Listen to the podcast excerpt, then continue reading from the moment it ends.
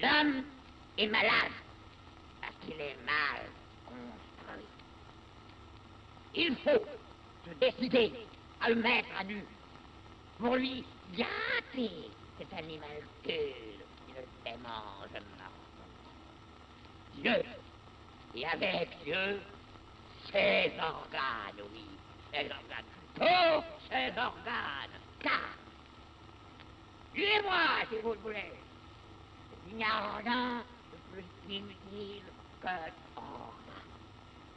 Olá, olá, olá, olá, olá, olá, olá. Bom, o rec tá dado, não tem retorno, vambora. Tá começando mais um episódio de Para Acabar com o Juízo. Tá começando o seu, talvez o único, mas não sei, né? Seu podcast favorito de leitura do antiético. Comentada e com barulhos de moto. Olha só, você acha que isso aqui foi combinado, né? Você acha que isso aqui não tem roteiro. Eu tenho as motos aqui, eu aciono as motos por controle remoto mental. É que, que você gosta. É, começar o episódio de hoje trazendo novamente o convite, né? Se você quiser participar disso aqui, se você quiser conversar sobre a, o antiético, ler junto comigo é, e dar seus palpites, né? Acho que o mundo de hoje falta opinião, acho que as pessoas têm dado pouca opinião sobre as coisas. Então acho que esse é o espaço, assim, eu dou bastante minha opinião aqui, né? E aí vem você também, cara. É mais fácil do que você pensa dar uma opinião. É, é, é menos, menos, menos vexamoso, assim. Vexamoso, não sei nem se a palavra existe. Mas dito isso, reiterado o convite, ao menos algumas interações têm vindo do, dos inúmeros ouvintes aí, né? E um ouvinte especial, o meu amigo Matheus, trouxe é, um complemento à ideia do Thiago de que a, a o agenciamento vocal desse que vos fala, ele tem, tem elementos né, maquínicos de, de Laurinha Lero e de Christian Dunker simultaneamente, né, uma heterogênese vocal uh, muito específica, né? Tanto que esse atento ouvinte fez a sugestão ali pelo zap mesmo. Você pode falar pelo zap comigo, acha meu zap, fala comigo.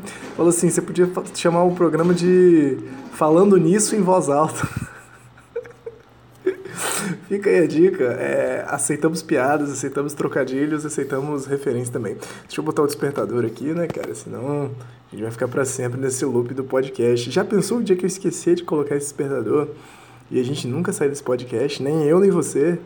Aí vai ser praticamente um programa ao vivo, né? Tipo, constante.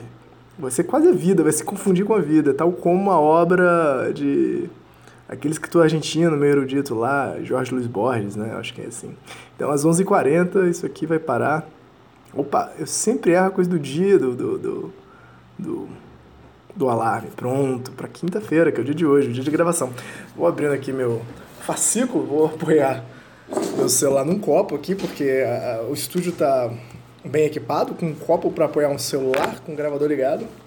E assim são as gravações desse belíssimo programa. Bom, abrindo aqui, passando as páginas. Se, mal, se, se não me engano, estamos aqui né, na, na parte impressa, na página 14, no PDF, você vai lá, dê uma olhadinha no subtópico 1 romano, 1, 2, natureza e indústria, o processo. Porra, isso aqui parece ser legal, hein, cara? Vamos ver o que, que vai dar isso aqui. Dito isso, bora lá. Não pretendemos fixar um polo naturalista da esquizofrenia. O que o esquizofrênico vive especificamente, genericamente, de modo algum, é um polo específico da natureza, mas a natureza como processo de produção. O que quer dizer processo aqui? Em um certo nível, é provável que a natureza se distinga da indústria. Por um lado, a indústria se opõe à natureza, por outro, absorve os materiais dela. Por outro ainda, ela lhe restitui seus resíduos, etc. Esta relação distinti desculpa, distintiva homem-natureza, indústria-natureza, sociedade-natureza, condiciona na própria sociedade a distinção de esferas relativamente autônomas que chamaremos de produção, distribuição e consumo. Os caras estão bebendo muito, muito do colega de vocês.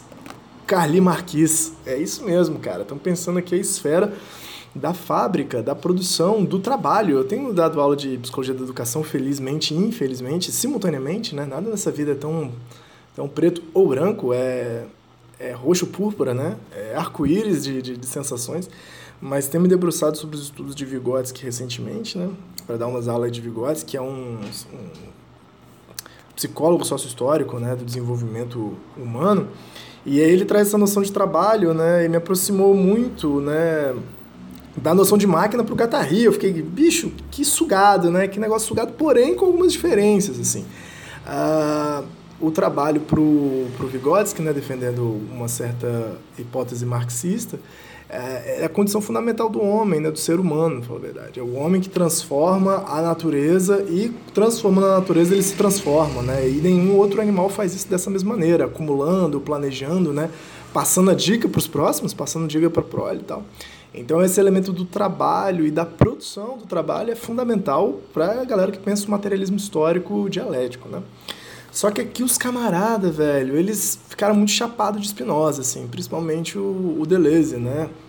Apesar de que o Guattari, quando ele vai escrever sobre máquina, ele disserta, né, num texto que está no numa coletânea de textos, que é o Psicanálise de Transversalidade, que é o Máquina e Estrutura, né? Eu acho que é esse o nome do texto que dizem as más línguas que ele até deu a dica aqui, porque o mais legal do que ler aqui é contar as fofocas, né? Dizem as más línguas que ele mostrou pro Lacan, assim, né? Nossa, olha só, cria um conceito de máquina que, de alguma forma, abrange a dimensão do trabalho, abrange a dimensão da produção e supera, de alguma forma, ou critica de uma forma contundente, a noção de estrutura, né? Que, para ciências humanas, seja na antropologia, seja na psicanálise, uh, tem essa dimensão de uma certa repetição da relação entre os elementos, né? É, uma repetição na história, né? uma certa repetição da história. Estou falando por alto, que eu entendo estruturalismo. Você aí deve entender melhor que eu, espero. Ou pode inventar uma coisa melhor que eu, mas, por assim dizer, ele cria coisa da máquina. E a máquina é algo que necessariamente é inventivo, é produtivo, está dentro da história, está inserido na história, mas também a produz. E aí isso complexifica um pouco as coisas. E aí, de alguma forma, essa noção de máquina, né, ela tem tudo a ver com a história da ferramenta, com a história do trabalho pro, que eu estava lendo Vygotsky, e pro marxismo, né, cara? Só que eles dão um passo além. E aí a gente vai ver como é que esse passo além, né, passo além não estou dizendo que superou, então joga fora a dialética, materialismo histórico, marxismo, mas eles estão tentando entrar numa coisa que, porque Chapados de Spinoza, ah, não, o que, que eu ia falar? Nesse texto, Máquina e Estrutura, é quando o Guattari já dá uma cenada pro Deleuze, fala assim, olha só, eu li o Diferença e Repetição, ele leu diferença repetição e cita lá. Então, tipo, né? Pra pensar nas séries, na, na, repetição e na diferença e tudo mais. Então já tem uma cena, tipo, oi, beleza. Se quiser aí, tamo junto. E é antes deles se encontrarem, que é muito legal, assim. E não é à toa também, outra trivia, né? Que é o Deleuze que encontra o Guattari, né? Quando eles se encontram, fala, porra, você tem um monte de texto, velho, vamos publicar essa caralho aí. E aí que eles publicam o Psicanálise de Transversalidade, né? Que é a obra single, né? A obra single solo do, do Guattari aí. Mas quem incentivou a, produção, a junção de um monte de texto que ele escreve né, na militância, na vida dele em Laborde, né, que é uma clínica psiquiátrica alternativa na França, uh, onde ele vai ter muita experiência com essa galera que ele está falando aqui, que são os esquisos. Né? Uh, ele, eles publicam o Psicanálise de Transversalidade, que tem um tema bem legal, né, que é essa transversalização junto com o estudo da psicanálise, e o Deleuze escreve um prefácio né, dos problemas de grupo tal, é bem da hora. É, mas dito isso, o Deleuze tem uma perspectiva e um estudo muito aprofundado do filósofo Spinoza, que pensa Deus como a natureza, né? A natureza como Deus, Deus como a natureza, como todas as coisas, todas as coisas se afetando e todas as coisas em produção. Caraca, bicho, eu não sei se está fazendo sentido isso aqui, porque eu estou falando muito rápido, já falei muita coisa, é um fluxo constante aqui, mas é falando nisso em voz alta. Então, a proposta dos caras aqui é falar o seguinte: olha só, até mesmo na dimensão marxista, que pensa o trabalho a partir da produção, da distribuição do consumo, que depois isso vai voltar como as três sínteses né, do inconsciente aqui no, no antiédipo: produzir, distribuir, consumir. É, ou conectar, separar e consumar, né? Eu acho que seria algo parecido com isso que vai vir. Mas estou adiantando. É, isso tem uma influência muito forte dessa dimensão de que tudo está trabalhando. Né? Não só o homem, o ser humano trabalha e produz a realidade, mas tudo produz a realidade. Tudo é produtor, não tem nada que é representativo, não tem nada que está se mantendo no tempo paradinho, não tem nada natural e dado.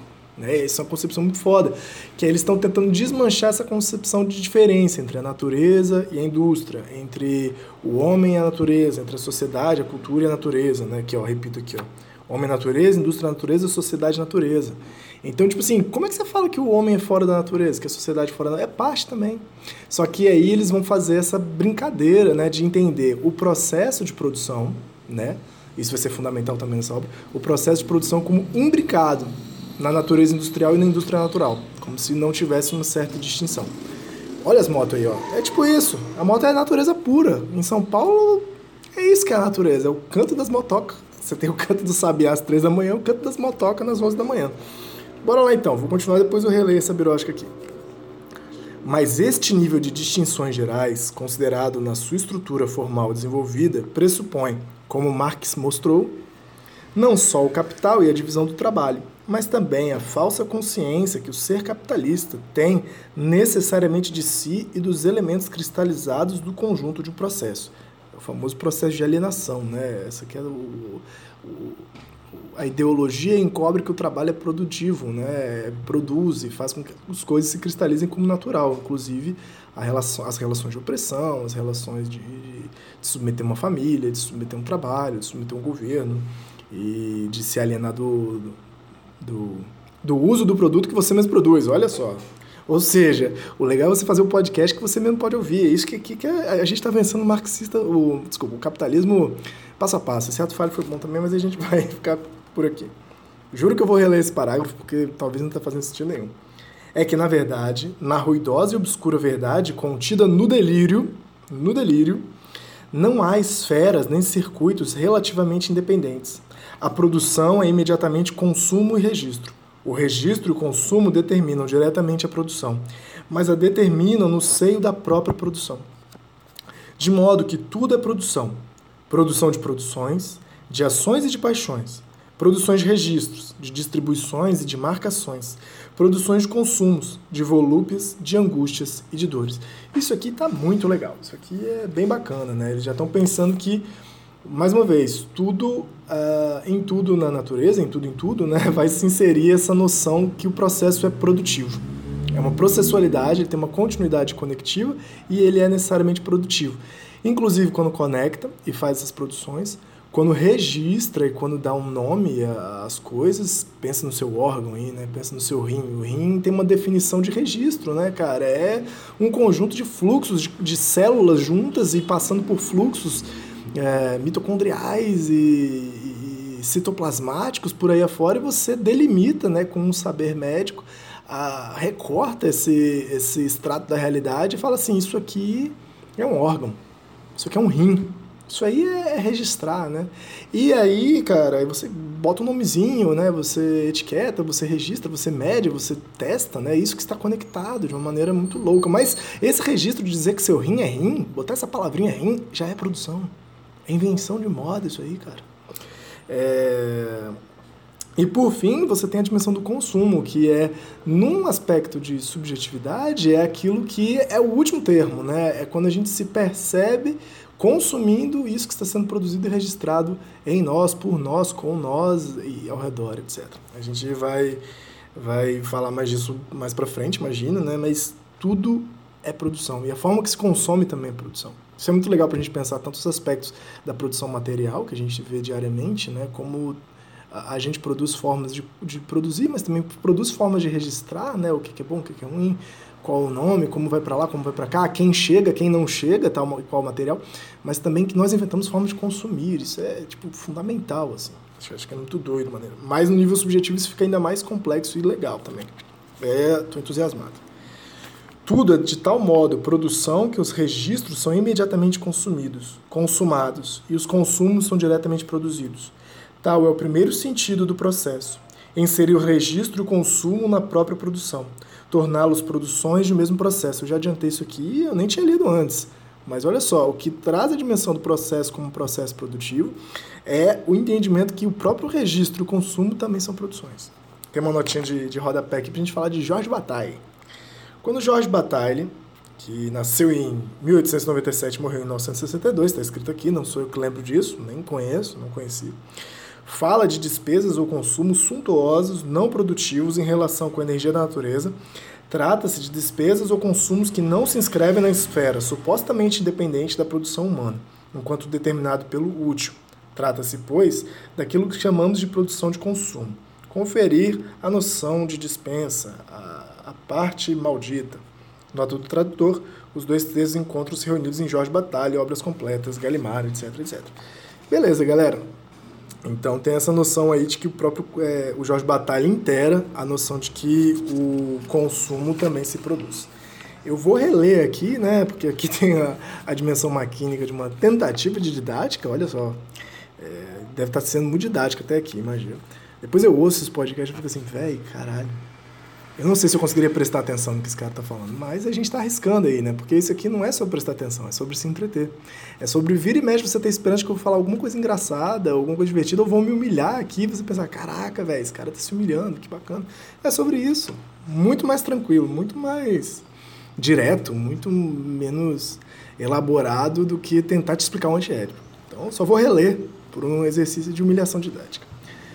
Não pretendemos fixar um polo naturalista da esquizofrenia. O que o esquizofrênico vive especificamente, genericamente, de modo algum, é um polo específico da natureza, mas a natureza como processo de produção.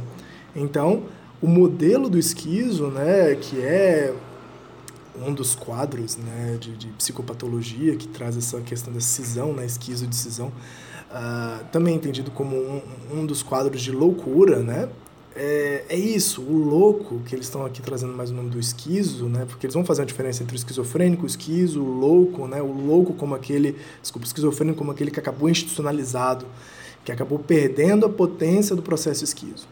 Mas então, não é que todo esquizofrênico é, ele seja necessariamente é, o estandarte, né? O símbolo de uma revolução esquizo, né? Mas na verdade ele demonstra, tipo, cotidianamente, ele é exemplar para a gente perceber que esses processos esquisos, esses processos de conexão, de, de síntese, de consumo, são a constituição da natureza, uhum. são o que produz a natureza, não a constituição, né? Mas a produção da natureza. Então, a, é, é ele que é que desvela a natureza como processo de produção, o que é muito interessante. Não é sobre esquizofrenizar, mas é pensar o mundo a partir de um modelo esquizo. Isso é muito doido na esquizoanálise. Ah, o desejo não é festa, o desejo não é bagunça. Caraca, ó, tá quase acabando o tempo já, bicho. E eu tô aqui gastando, só sei disso porque o iFood, que um agenciamento maquínico de propaganda aqui, me ofereceu um cupom de 8 conto aqui, pediu pra eu ir logo. Eu tô gravando o iFood, espera um pouco, não posso ir agora. O que quer dizer processo aqui? Em um certo nível, é provável que a natureza se distinga da indústria. Por um lado, a indústria se opõe à natureza, por outro, absorve os materiais dela. Por outro, ainda ela lhe restitui seus resíduos, etc. Porque é engraçado, a gente aprende isso no fundamental, nas aulinhas de geografia, né? A indústria pega a matéria-prima da natureza, extraímos da natureza matéria-prima. Só que, porra, a própria natureza está produzindo as paradas aí, cara, está sendo criadora. E, a relação que criamos com a natureza é a partir de uma, de uma produção da natureza também. E por que haver essa distinção, né, essa separação? Vamos lá. Dando rage em aulinha de geografia que você teve no, no ensino fundamental. É... Esta relação distintiva, homem-natureza, indústria-natureza, sociedade-natureza, condiciona na própria sociedade a distinção de esferas relativamente autônomas, que chamamos de produção, distribuição e consumo. São relativamente autônomas, mas aí eles vão falar que se misturam, né? mas sempre é bom lembrar. Mas este nível de distinções gerais, desses três níveis, né, produção, distribuição e consumo, considerado na sua estrutura formal desenvolvida, pressupõe, como Marx mostrou, não só o capital e a divisão do trabalho, mas também a falsa consciência que o ser capitalista tem necessariamente de si e dos elementos cristalizados do conjunto de um processo.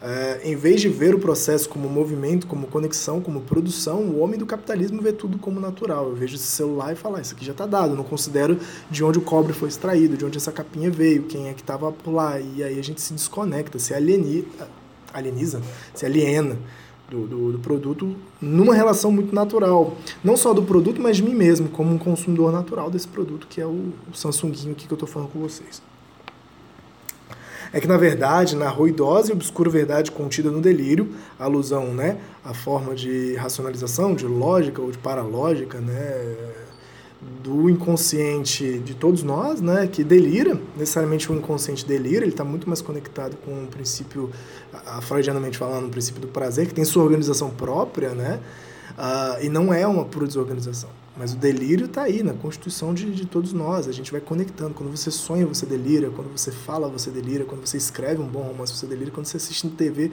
você delira que aquilo ali por um instante existe. Né? E é, é, o delírio é constitutivo. Né? Essa, essa é uma proposta, de, de tirar o lugar da, da, repressão e do recalque da neurose como constitutivo do sujeito, mas voltar à ideia freudiana muito boa, de que, tipo assim, na base, no começo, todo mundo está delirando. E isso já se organiza de alguma maneira. Olha só, fiz até menção isso. É que, na verdade, a verdade contida no delírio, não há esferas nem circuitos relativamente independentes. A produção imediatamente consumo e registro. O registro e o consumo determinam diretamente a produção, mas a determinam no seio da própria produção. De modo que tudo é produção. Produção de produções, de ações e de paixões, produções de registros, distribuições e de marcações. Produções de consumos, de volúpias, de angústia e de dores. Tudo é de tal modo produção que os registros são imediatamente consumidos, consumados, e os consumos são diretamente reproduzidos. Tal é o primeiro sentido de processo: inserir o registro e o consumo na própria produção, torná-los produções de um mesmo processo. Eu estou tentando exemplificar essa coisa aqui com até mesmo a direção do sonho, a dimensão do sonho, né, que é um agenciamento uh, muito independente né, do, do euzinho, da razão e dessa organização recalcada e reprimida que a gente vive é, constantemente. Né? Mas é um exemplo, não é o único. E como no sonho essas coisas se misturam, né? E a, de repente você está correndo, agora eu vou tentar entrar numa associação livre mais bruta aqui, porque eu não estou conseguindo pensar um exemplo de antemão. Mas você entra correndo e de repente você já está em outro cômodo, de repente você já encontra uma outra pessoa e de repente você conversa com essa pessoa e de repente você suas roupas não estão mais lá, você está pelado. Então toda essa produção de, de, de, conexões com quem que você encontra, por onde você anda, né? o personagem você né, no sonho. Uh, todos os registros, quem é tal fulano. Então, tipo, o registro de quem é. Eu falar meu pai, mas ia ficar muito clichê, né? Mas o registro de que é minha casa, o meu trabalho, tá tudo de cabeça para lá. Eu estava no meu trabalho. Mas é, os computadores eram jujubas, sacou? e aí você tem todo outro registro, assim.